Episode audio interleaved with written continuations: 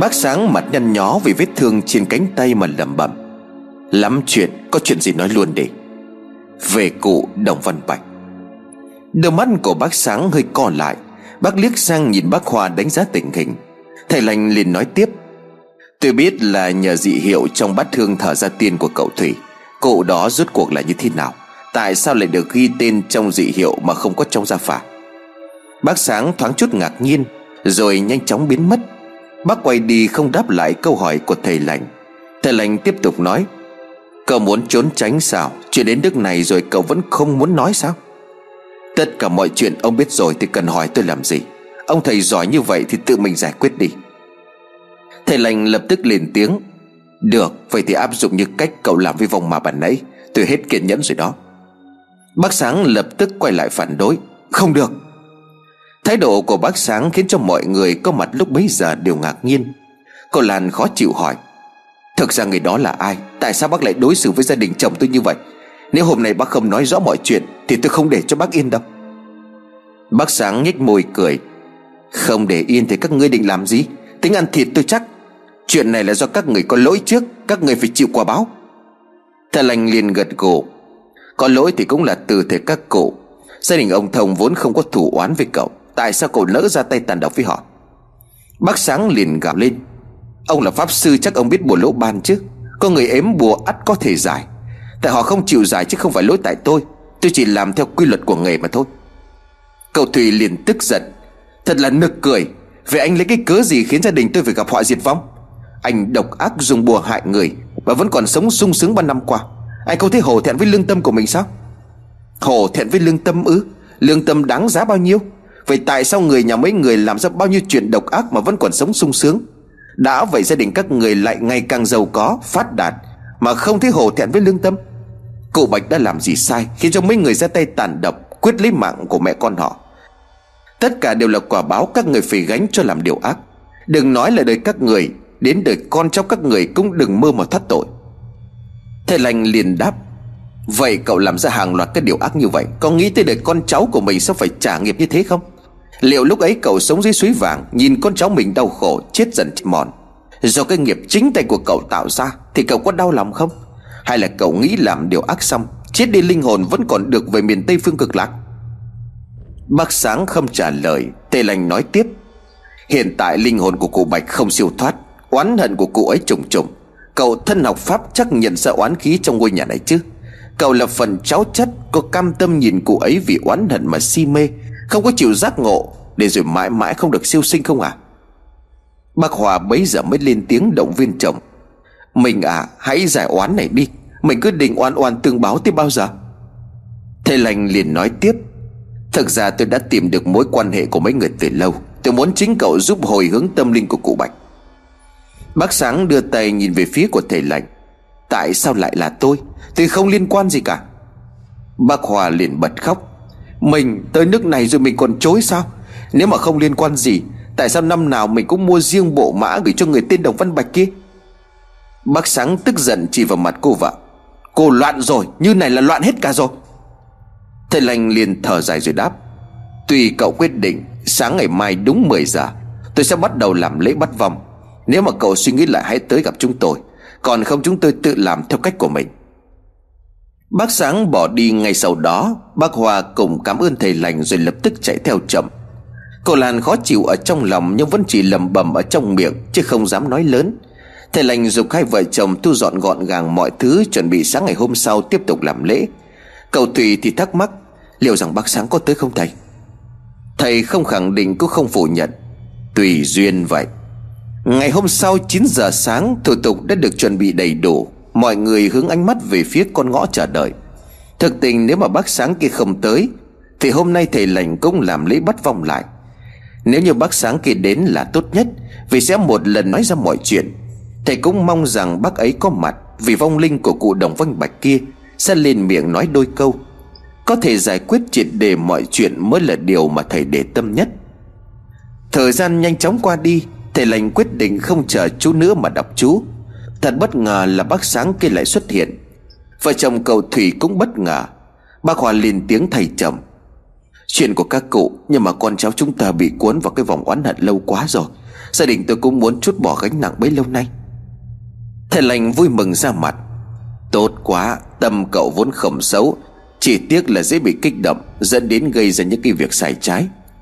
Bác Sáng rút từ trong túi ra một cuốn sách cũ kỹ, Đưa ra trước mặt của thầy lành. Đây là cuốn sách được ông Tư ghi chép lại. Trong ấy ông có kể chi tiết về sự việc của cụ Đồng Văn Bạch. Thầy lành cầm lấy cuốn sách lật từng trang, Đọc tới đầu gương mặt của thầy buồn tới đó. Thầy liền hỏi cậu Thủy Gia đình cậu có một đồ cổ hình con hổ màu đen, Cậu biết vật đó hay không? Cậu Thủy lắc đầu rồi đáp, Tôi chưa hề thấy vật ấy bao giờ. Thầy lành đưa cuốn sách cho vợ chồng cậu Thủy xem. Cả hai đọc mấy vớ lẽ Chuyện khi xưa cậu Bành và bà cụ thân sinh Đã bị chính người thân trong gia đình đối xử tệ bạc như thế nào. Cậu Bành vốn là con riêng Nên bị đối xử tệ bạc hơn cả người ở Sau này người anh cùng cha khác mẹ với cụ Bạch Là ông của ông Thông, Kêu nhà mất trộm linh vật của dòng tộc. Người ở trong nhà lại xác nhận nhìn thấy mẹ con của ông Bạch xuất hiện Trên nhà lớn, Cho nên đổ cho họ trộm cắp. Hai mẹ con hôm ấy đúng là được gọi lên nhà lớn để bàn chuyện. Nhưng lên tới nơi chẳng thấy ai, Cho nên bà cụ thân sinh cụ Bạch lại đi về. Lúc đang lùi húi hái rau ở ngoài vườn, Thì một người ở chạy ra mách nhỏ vào tai của bà cụ rằng Cụ đồng lớn đang sai người bắt hai mẹ con, Vì dám ăn trộm linh vật của dòng họ. Cậu Bạch nghe loáng thoáng người ở nói như vậy, Sẽ dùng dao cắt gân của hai mẹ con mình, Cho nên lo sợ cho con trai mà bỏ chạy. Cái sai của cụ bấy giờ là chưa hỏi rõ mọi chuyện Đã đưa con chạy trốn.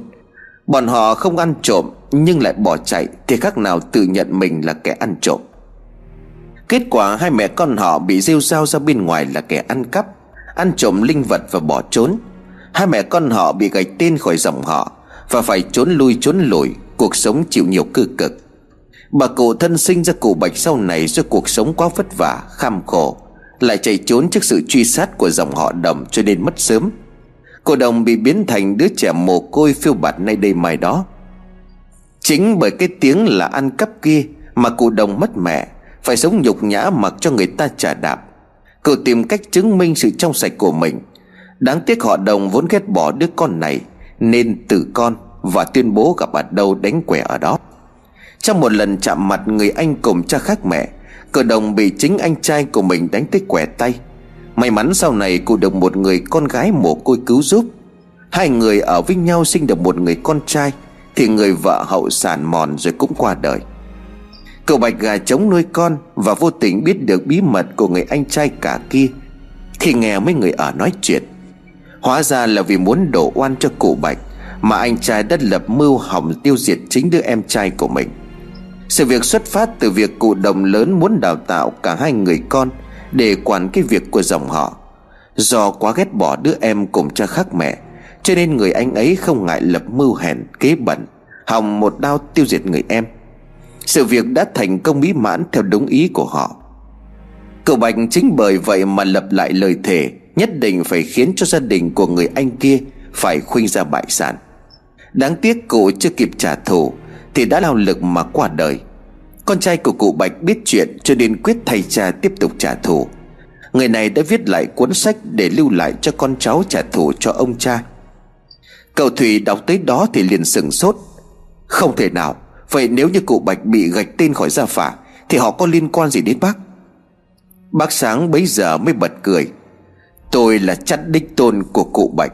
Sở dĩ tôi xuất hiện trong thân phận họ đồng như hiện tại là do bố tôi đã đem tôi cho nhà bố mẹ hiện tại của tôi nuôi dưỡng. Họ đưa tôi về họ đồng để tiếp tục thực hiện kế hoạch trả thù. Tôi trước giờ vẫn là con cháu của họ đồng, Điều ấy chưa khi nào là giả. Cầu Thủy sốc lắm, Hóa ra bác sáng kia về họ đồng đều là có sự sắp xếp.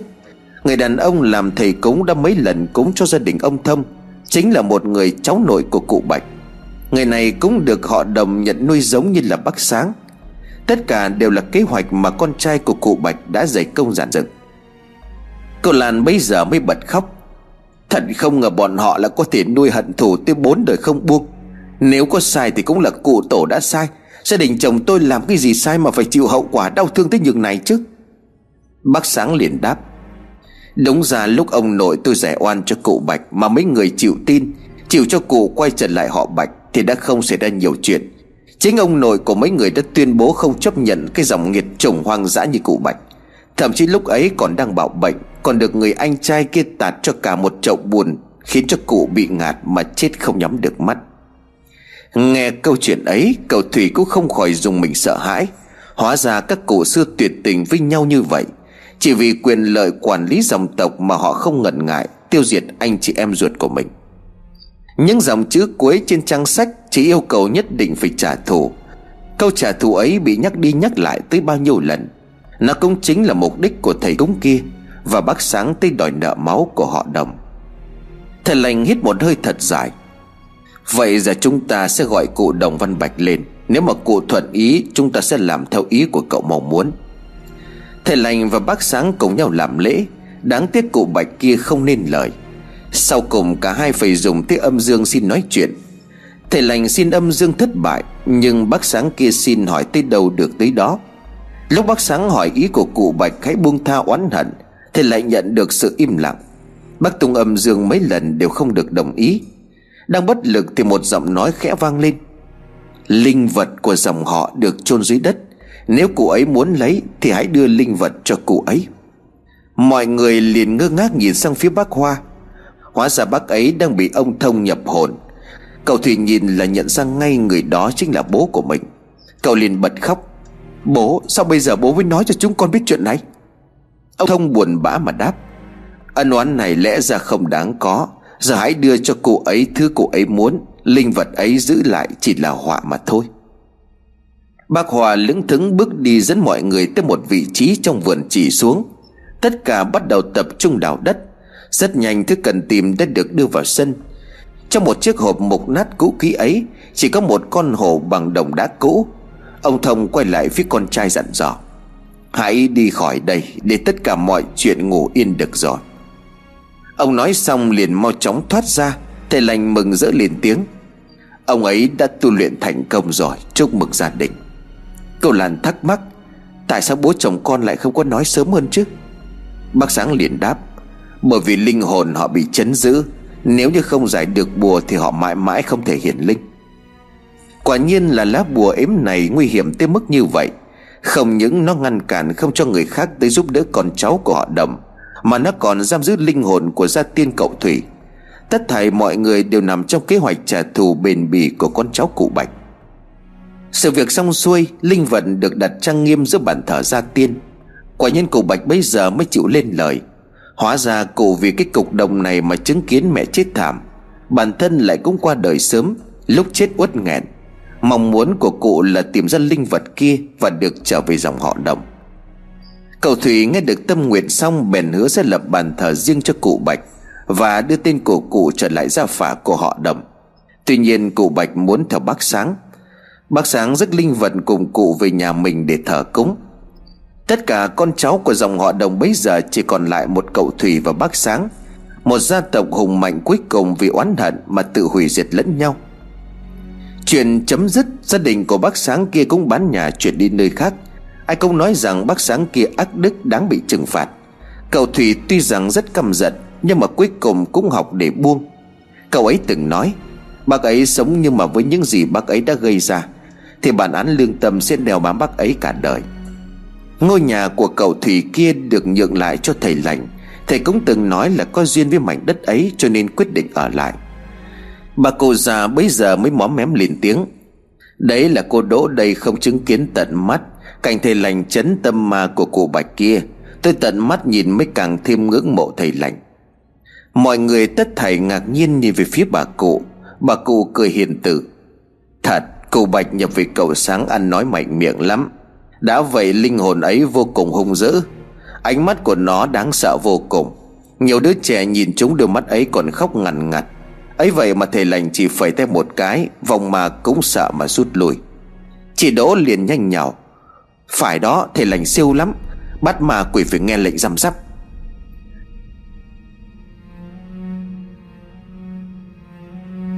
Gớm, tôi làm gì có cái tài bắt ma quỷ nghe lệnh Như lời của chị Đỗ nói. Tiếng của một người đàn ông vang lên sang sảng phía sau, Khiến cho cả hai vợ chồng ông Tuấn giật mình quay lại. Xuất hiện trước mặt họ là một khuôn mặt vuông vức đang cười rất tươi. Chị Đỗ liền mừng, Ấy, thế mà thiêng thật, Mấy người chúng tôi đang nhắc đến thầy xong thì thầy xuất hiện. Chị Đỗ đầy sự chú ý sang hai vợ chồng ông Tuấn. Đấy, hai ông bà muốn gặp thầy, Sáng nay thầy đi sớm quá cho nên là họ ngồi chờ. Tôi vui miệng mới kể cho họ nghe huyền thoại về thầy đó. Thầy lành đưa đôi mắt hiền từ nhìn về phía vợ chồng ông Tuấn ghẽ gật đầu. Ông Tuấn vội vã đứng dậy thể hiện sự tôn kính. Dạ may mắn cho gia đình tôi được diện kiến thầy thế này. Chả là gia đình tôi có chuyện rất quan trọng muốn nhờ thầy giúp đỡ. Thầy lành bèn đưa hai vợ chồng ông Tuấn về nhà. Ngồi trong nhà, câu chuyện của chị Đỗ kể hiện lên ngay trước mắt của ông Tuấn, Có vẻ thêm vài phần huyền bí. Thầy lành nhanh chóng pha một ấm trà mời khách, Rồi quay lại thắp nén hương lên bàn thờ. Lúc trở lại thầy chậm rãi. Chắc hai ông bà tới tìm tôi là chuyện nhà cửa có phải không? Bà Miên liền mau mắn. Dạ quả nhiên thầy đúng là danh bất hư truyền. Chúng tôi chẳng là vừa mới xây xong một ngôi nhà Thầy lành gật cù rồi nói, Ngôi nhà bị yểm có đúng không? Hai ông bà Tuấn mà tròn đôi mắt ngạc nhiên nhìn nhau. Thầy lành chậm rãi nói, Nhà của ông bà bị yểm bùa lỗ ban, Nếu mà không giải sớm Chỉ e là mất người mất của. Cậu con gái của ông bà cũng là một minh chứng. Tương lai con trai ông bà sẽ gặp nạn tiếp. Bà Miên mặt cắt không còn một giọt máu. Khi nghe thầy lành tuyên bố cậu con trai yêu quý tương lai sắp gặp nạn Ông Tuấn thì cứng đơ miệng Môi mấp máy. Chuyện, chuyện này Thầy, mong thầy giúp đỡ gia đình tôi à? Thầy lành liền thở dài. Hồi nãy chắc ông bà có nghe chị Đỗ nói chuyện về việc tôi giải buồn đỗ ban đúng không? Hai ông bà Tuấn gật đầu đáp lại. Vâng chúng tôi có nghe chuyện thầy giúp gia đình cậu Thủy kia giải buồn lỗ bạt Câu chuyện rất ly kỳ. Thầy lành liền gật gù. Vậy thì cũng giống như vậy, Ông bà tốt nhất phải tìm được người đã yểm bùa nhà mình mới được. Ông bà Tuấn nhìn nhau rồi đáp. Vâng nhưng mà trước khi tìm được người đó, Thì mong thầy giúp gia đình tôi ngăn ngừa mọi chuyện xấu xảy ra có được không ạ? À? Con gái tôi gặp nạn, Giờ chúng tôi không biết bất cứ ai trong gia đình mình Tiếp tục bị cái bùa ấy làm hại nữa. Tôi hiểu, Nếu rơi vào nhà ai cũng lo lắng như vậy. Ông bà kể cho tôi nghe xem, Gia đình của mình đã xảy ra chuyện gì trong suốt thời gian qua, Kể càng chi tiết càng tốt. Ông bà Tuấn lập tức thay nhau kể lại toàn bộ những sự việc xảy ra với gia đình. Ông Tuấn cũng nhấn mạnh việc Huệ bị mất điện thoại thế nào Và chuyện xích mích với cậu quý thợ xây ra sao. Thầy lành nghe hết câu chuyện rồi bất ngờ hỏi Vậy là ông bà có niềm tin vào cậu thanh niên kia Là người ấy bùa lỗ ban vào ngôi nhà của ông bà hỏng trả thù sao? Bà Miên dè dặt đáp, Chả giấu gì thầy, Chúng tôi cũng là người trần mắt thịt Cho nên là không dám đoán mò, Mới tới nhờ cửa thầy giúp đỡ. Gia đình tôi xưa nay ăn ở hiền lành, Chưa hề có hiểm khích với ai.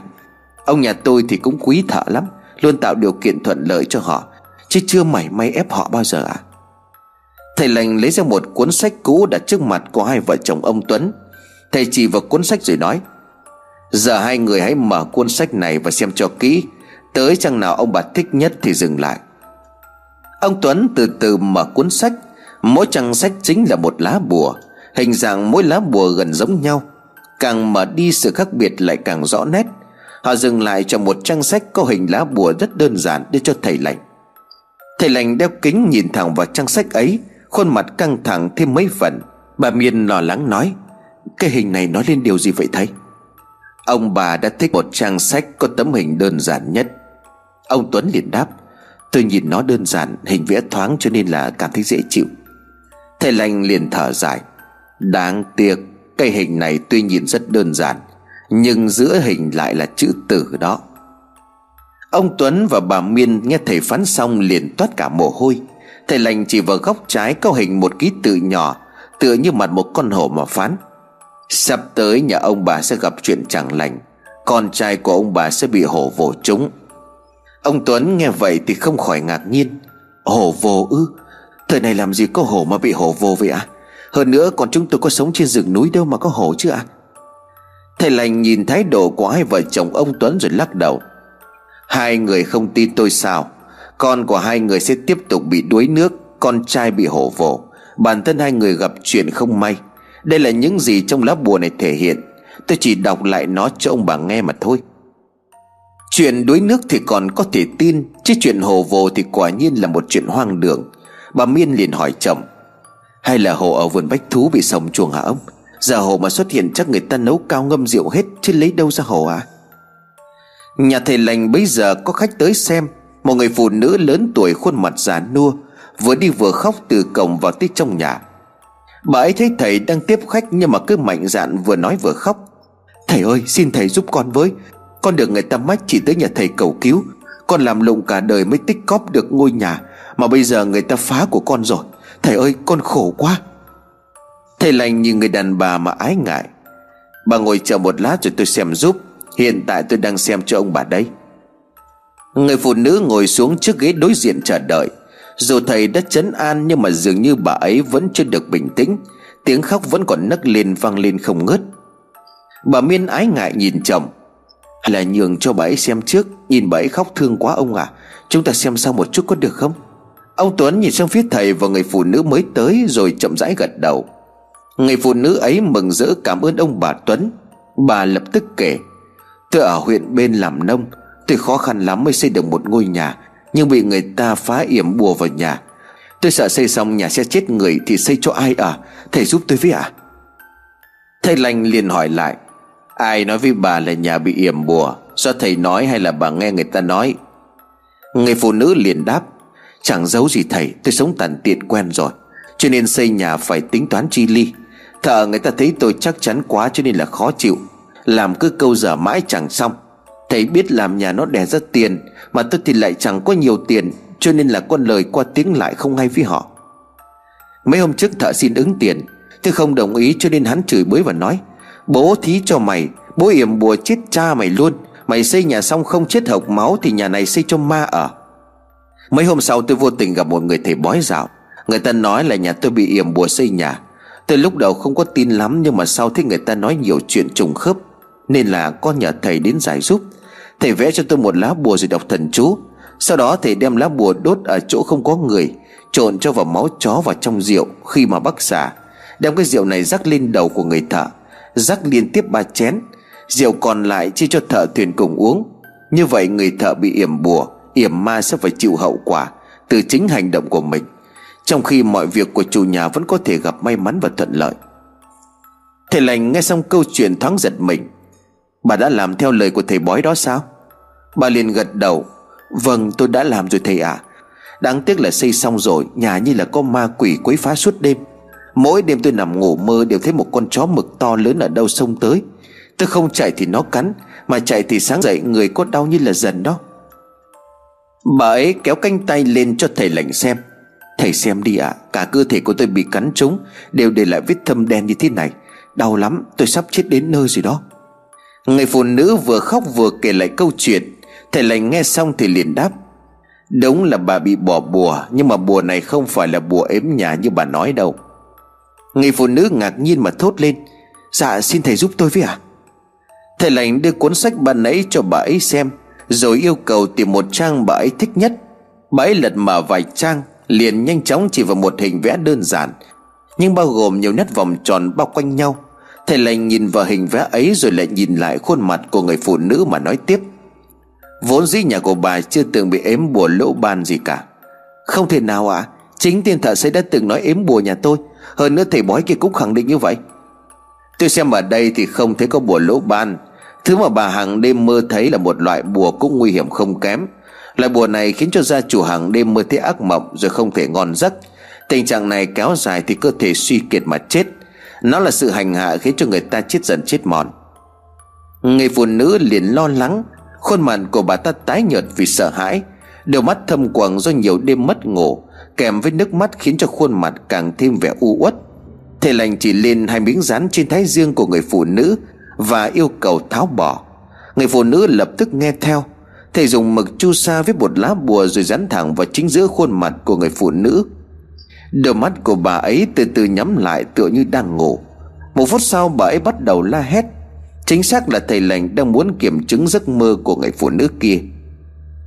Hai ông bà Tuấn ngồi chờ xem mà toát cả mồ hôi, Chứ đừng nói là người trong cuộc, Thì sớm muộn gì cũng bị ám ảnh và sợ hãi chết từng ngày. Một lúc sau thầy gọi người phụ nữ tỉnh dậy, Bà ấy hốt hoảng. Sợ quá à Không hiểu sao vừa nãy tôi lại mơ thấy con chó ấy xuất hiện. Nó đuổi tôi nhưng mà hình như là lần này tôi chạy nhanh chân mà thoát được. Thầy lành rút trong ngăn tủ ra một cái thanh gỗ nhỏ Nhúng vào một chai dung dịch một nửa thanh rồi đợi khô. Phía nửa thanh còn lại Thầy hỏi tên tuổi ngày tháng năm sinh của người phụ nữ, Rồi viết lại trên đó. Thầy đưa cho người phụ nữ cầm và dặn về nhà. Bước từ cổng vào chín bước Thầy đào chôn thanh gỗ xuống đất. Phần viết chữ ở phía trên. Đoạn thầy cho người phụ nữ bày lá bùa. Thầy nói đó là bùa dùng máu gà trống hòa chu sa để viết. Mỗi tối đúng 9 giờ lập tức đập chú thầy dậy. Và đốt lá bùa ấy rồi mới được đi ngủ. Bảy ngày sau giấc mơ kia sẽ từ từ biến mất. Khi được bình an thầy sẽ đến chấn trạch lại giúp cho người phụ nữ, Do phần long mạch bị nứt buộc phải chấn lại. Người phụ nữ vui mừng cảm ơn thầy rối rít. Thầy lành đứng dậy hít một hơi thật dài rồi bước ra ngoài vườn. Trước cửa nhà thầy có một vườn cây cảnh khá nhiều chủng loại. Thầy đứng một lúc trở lại tiếp tục với câu chuyện với vợ chồng ông Tuấn. Bà Miền không ngớt lời khen ngợi thầy lành tài giỏi. Thầy khiêm tốn mà đáp, Thực ra là hữu duyên, Bùa ngài cũng có hàng triệu loại. May mắn cho bà ấy là loại đó tôi từng thấy qua. Ông Tuấn quay lại hỏi vấn đề chính của gia đình. Vậy việc giải bùa của chúng tôi thì tính sao à Có thể áp dụng được như cách của người phụ nữ ấy không? Thầy lành liền đáp, Khi làm nhà, thợ đá, thợ xi măng và thợ mộc Thường làm các loại bùa để đầu độc, yểm ma hoặc là làm hại chủ nhà. Để hóa giải vào ngày bắc xà phải dùng ba thứ súc vật trâu dê lợn Để làm đồ lễ tế. Ngoài ra phải chuẩn bị một bức hoành phi Báo cáo lên các vị tướng, thần Và vị sư tổ lỗ ban Rồi bí mật viết nội dung một lá bùa với câu niệm chú. Ác tương vô chi Cổ độc yểm ma Tự tác tự đương Chủ nhân vô thương. Sau khi niệm thầm xong bảy lần Người thợ làm lá bùa hại người đó sẽ gặp tai họa. Ngoài ra còn phải niệm Ngã phụng thái thượng lão quân sắc lệnh Thả đích chế tác đối ngã một hữu phòng ngại, Nguyện bách vận hóa vi cát tường Cấp cấp như luật lệnh. Sau đó đem lá bùa đốt ở chỗ không có người, Không được để cho người khác nhìn thấy. Giấu màu đen vàng và máu chó trong chai rượu. Khi bác xà đem rượu này rắc lên đầu của người thợ Rắc liên tiếp ba chén, rượu còn lại chia cho thợ thuyền cùng uống. Như vậy thì người thợ yểm bùa, yểm ma sẽ phải chịu hậu quả Từ chính hành động của mình. Trong khi mọi việc của chủ nhà vẫn có thể được gặp may mắn và thuận lợi. Đó là cách hóa giải người ta thường thấy, Cách ấy giúp cho bùa ấy mất tác dụng với gia chủ Mà còn quật lại kẻ làm bùa hại người. Tuy nhiên, đó là cách giải khi mà ngôi nhà còn chưa hoàn thiện. Nhà ông bà đã làm xong một thời gian Lại chưa biết chính xác là người nào bỏ bùa, Thì cách này không có khả thi. Ông bà Tuấn nghe thầy lành giải thích Thì mập mang tầm hiểu biết. Hóa ra mỗi ngôi nhà lại có một cách hóa giải buồn lỗ ban khác nhau. Bà Miên liền nói Tôi nghe chị Đỗ kể rằng Thầy có thể áp dụng cách gọi hồn người sống lên để hỏi chuyện. Chẳng hay nhà tôi có thể dùng cách đó Để tìm người đã bỏ bùa nhà mình hay không à Thầy lành liền đáp, Có thể, nếu mà ông bà thành tâm Và biết ngày tháng năm sinh của người cần làm lễ gọi hồn. Thầy lành lấy lại cuốn sách xem đi xem lại cái trang mà ông bà Tuấn chọn ban nãy Và khẳng định là một lần nữa, Con trai của ông bà sẽ gặp nạn, Đây mới là điều đáng lo ngại. Ông Tuấn lập tức lấy điện thoại gọi cho con trai. Thằng Khánh đang ở nhà liền trả lời điện thoại. Ông dặn dò con nên ở nhà không nên ra ngoài, Tránh chuyện gặp không may. Thằng Khánh không thắc mắc mà vui vẻ đồng ý. Thầy lành bấy giờ đưa cho ông Tuấn mấy lá bùa bình an được chỉ chú Và dặn hãy đưa cho mỗi người trong nhà mang theo bên người, Không được bỏ đi khi chưa giải xong bùa lỗ ban. Ông bà Tuấn mừng rỡ nhận lấy lá bùa bình an và trở về nhà. Ông bà kể chuyện cho các con nghe. Con Huệ lẫn thằng Khánh nghe xong liền cười phá lên. Con Huệ trêu thằng Khánh. Ngày xưa bà bỏ bùa ngài thì những người mê tín còn bị lừa. Chỉ sống ở cái thời hiện đại Mà bố mẹ còn bị mấy cái ông thầy ấy lừa gạt hay sao? Bà Miên liền trách con gái. Con đừng có mà nói bậy, Chuyện tâm linh không có đùa được đâu. Thằng Khánh liền vui vẻ đáp. Đúng rồi, chuyện tâm linh không đùa được đâu. Thằng bạn con đi xem bói thì nói là mạng kim, Cho nên là bị hỏa khắc chế. Thầy bảo nó là không nên mang bật lửa bên người Tránh điều không may. Nó nghe lời của thầy bỏ cái bật lửa kia đi, Và kết quả là mỗi lần hút thuốc Nó toàn phải xin với mượn của người bên cạnh. Thế con trai mang chuyện tâm linh ra cười cợt, Ông Tuấn có vẻ bất bình. Còn thả không tin cũng im lặng, Chứ đừng có mà nói báng bổ linh tinh như vậy. Coi chừng họa đến từ miệng mà ra đấy. Thằng Khánh liền xua tay. Vâng con sẽ tin và nghe lời bố. Ông Tuấn đưa cái bùa bình an cho từng người ở trong gia đình. Và yêu cầu luôn mang bên mình. Thằng Khánh làm sao tin chuyện nó bị hồ vồ Nhưng cũng cầm cho bố mẹ yên tâm. Nó về phòng là ném luôn cái bùa vào trong hộp bút ở trên bàn làm việc. Ngày hôm sau nó được nghỉ, Cho nên mấy đứa bạn rủ nhau đi chơi. Tại nó chưa có người yêu cho nên rủ nhau đi thực chất cũng là tụ tập ăn uống, Rồi hát hò nguyên cả ngày. Mỗi lần thằng Khánh mò về tới nhà cũng là đêm muộn, Chứ chưa bao giờ ở nhà ngày nghỉ. Giữa trưa ông bà Tuấn vừa ăn cơm xong Thì điện thoại của thằng Khánh gọi tới.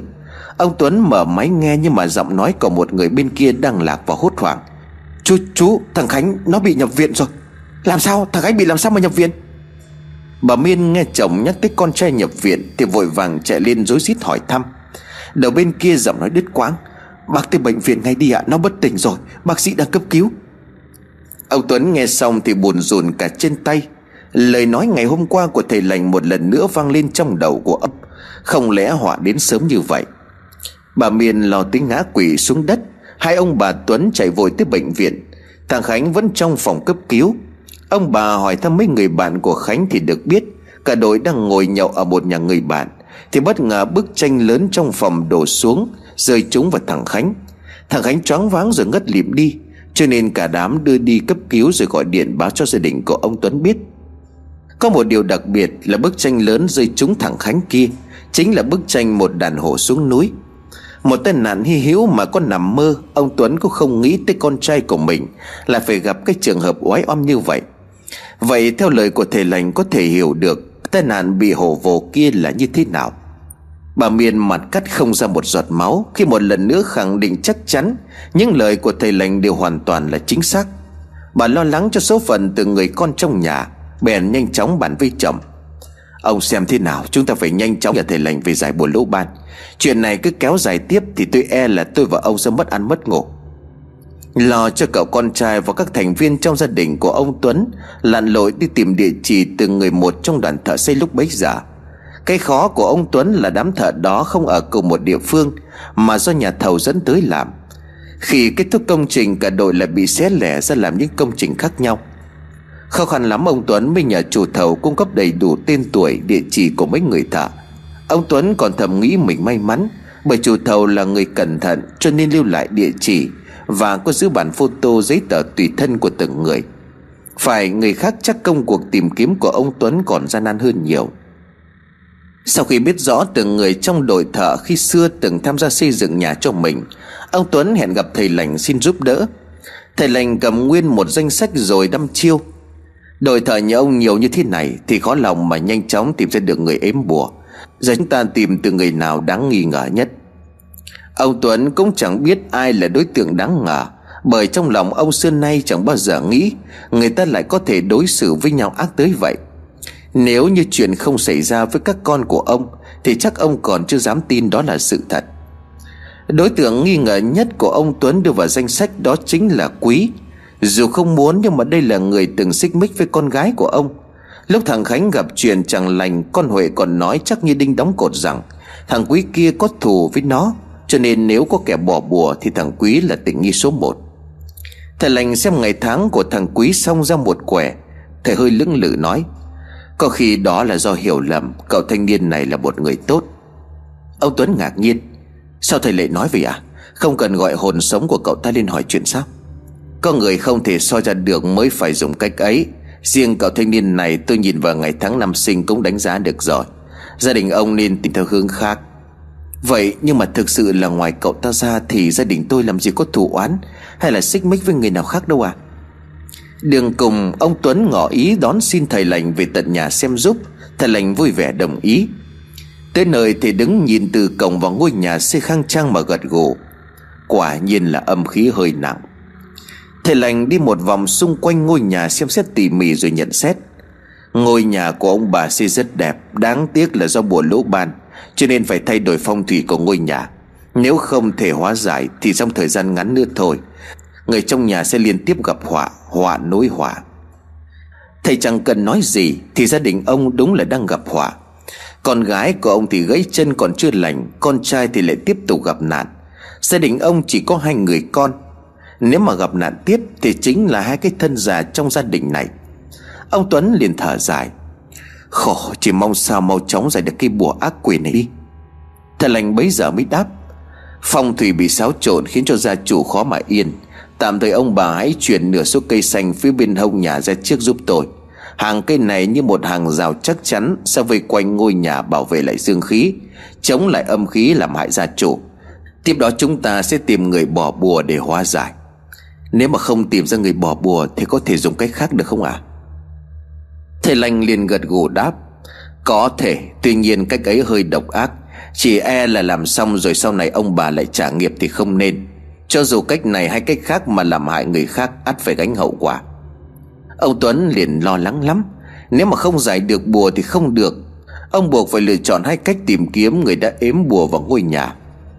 Thầy lành trở về, Ông liền lập tức thuê người chuyển bớt cây cảnh trong vườn cây nhà ông lên trước cửa. Hai hàng chuối cảnh dọc hai bên bờ sân được chuyển về phía sau. Trước khi ông ham mê cây cảnh, Cho nên ông sưu tầm đa dạng các loại cây, Chứ không để ý nhiều đến phong thủy của từng cây Và vị trí trồng từng cây thế nào để tránh phạm phong thủy. Thầy lành chỉ sao thì ông làm theo, Với hy vọng hạn chế được những điều không tốt Trong khi chờ đợi giải bùa ếm lỗ ban. Thằng Khánh được theo dõi một thời gian, Không còn nguy hiểm rồi xuất hiện trở về nhà. Cả nhà bốn người ngồi bên mâm cơm Mà mặt ai cũng đều buồn rầu. Mỗi người chạy theo một lối riêng suy nghĩ, Không ai nói với ai câu nào. Sau khi vụ tai nạn không tưởng của thằng Khánh, Hai đứa con của ông Tuấn bắt đầu tin vào những câu chuyện của bố mẹ. Tụi nó không còn dám mang chuyện buồn ngại ra bỡn cợt như trước. Thằng Khánh mặc dù không tin chắc một trăm phần trăm vào bùa ếm kia nhưng mà thật sự xảy ra với chính bản thân của mình, Khiến cho nó không thể không để tâm. Tay của nó vần về chiếc bùa bình an mà ông Tuấn đưa cho từ khi về nhà. Nó lên tiếng phá tan cái không khí im lặng của cả nhà. Vậy giờ bố mẹ tính sao? Hay là thuê răng hồ đến đập cho mấy cái thằng đó, Ép nó phải khai ra cái chỗ bùa ếm?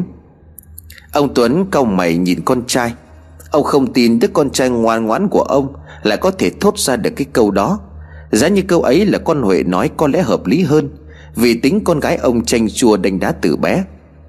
Bà Miên phải đỡ lời thách thằng Khánh, Chuyện gì thì cũng phải từ từ mới tính. Giờ chúng ta như người mù đi đường, Làm sao biết ngọn đèn ở đâu mà tìm chứ? Lỡ làm oan sai cho người ta. Con Huệ liền mau miệng, Đánh nhầm còn hơn bỏ sót bố mẹ à? Nếu mà không làm như thế Thì bao giờ mới tìm được người bỏ búa? Thằng Khánh đồng tình với chị gái phải đi mẹ, con nhất trí với chị Huệ. Nếu mà không thì con sẽ lên diễn đàn tâm linh, Hỏi xem thầy nào giỏi mình rước về giải bùa. Tối qua con nằm cả đêm đọc mấy bài trên diễn đàn, Thấy khá nhiều người bị bùa ếm Mà gặp được thầy cho nên giải dễ lắm. Người ta còn đăng bài cảm ơn thầy dối rít. Ông Tuấn nghe thấy thằng Tùng nói, Hai mắt sáng lên. Thật không? Là thầy nào? Ở đâu? Con đi hỏi đi, Bố sẽ lên để nhờ thầy giúp đỡ. Thằng Khánh rút điện thoại cảm ứng ra vút vút liên hồi. Nó đi trước mặt của ông Tuấn rồi viết, Đây, bố đọc đi xem có giống nhà mình không? Ông Tuấn nhìn chằm chằm vào bài viết trên điện thoại rồi gật gù. Không là bùa ếm, Thầy còn nói là giải được tất cả các loại bùa. Con Huệ cũng lập tức lên mạng tìm kiếm. Nó đăng bài viết lên group hỏi Mà có tới hàng ngàn người theo dõi. Có nhiều người chỉ tên các thầy giỏi về bùa ếm, Thậm chí người ta còn đăng cả tên tuổi số điện thoại của các thầy trên phần comment. Ông Tuấn mừng như bắt được vàng.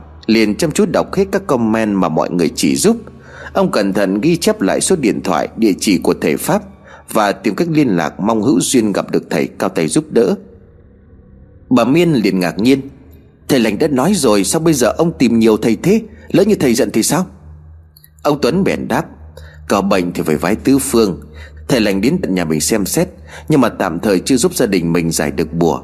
Thôi thì chúng ta tự thân vận động. Biết đâu đấy mình lại gặp được thầy hay thì sao? Thằng Khánh liền gật đầu lia lịa. Con Huệ mong miệng nói thêm. Riêng con thì phải tìm ông thầy nào thật giỏi vào. Con nghe người ta nói mấy cái câu chuyện yểm bùa hại người này. Mà gặp phải thầy giỏi thì khi hóa còn làm cho kẻ đó bị quật lại bùa. Bùa mà quật lại thì đúng là không bằng chết. Con Huệ vừa nói mắt vẫn còn nhìn chằm chằm vào bài viết Nó tìm kiếm nãy giờ. Dường như hai đứa con của ông Tuấn Không những muốn giải được bùa mà còn muốn tìm cách trả thù người bỏ. Thằng Khánh còn nói, Biết chính xác đứa nào bỏ bùa, Sẽ thuê giang hồ đến đánh cho nó thừa sống thiếu chết, rồi photo cái mặt của nó dài khắp nơi. Con Huệ thì nói nó sẽ phốt thằng đó lên hội khẩu nghiệp Cho người ta chửi banh nhà. Mặt khác, nó sẽ khiến cho đứa bỏ bùa kia sống không bằng chết, Không thể ngóc đầu lên mà làm ăn được nữa. Bà Miên ngồi nghe hai đứa con tranh luận Về cách xử lý kẻ bỏ bùa Mà khuôn mặt bỗng buồn rầu. Bà liền thở dài. Ăn đi, mấy bố con không định ăn cơm sao?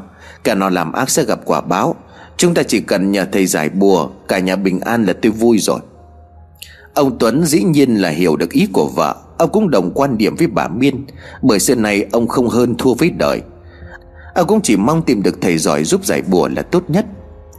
Cầm nước xong xuôi, ông Tuấn ngồi nghiên cứu với những bài viết trên group tâm linh Mà người con trai của ông đưa.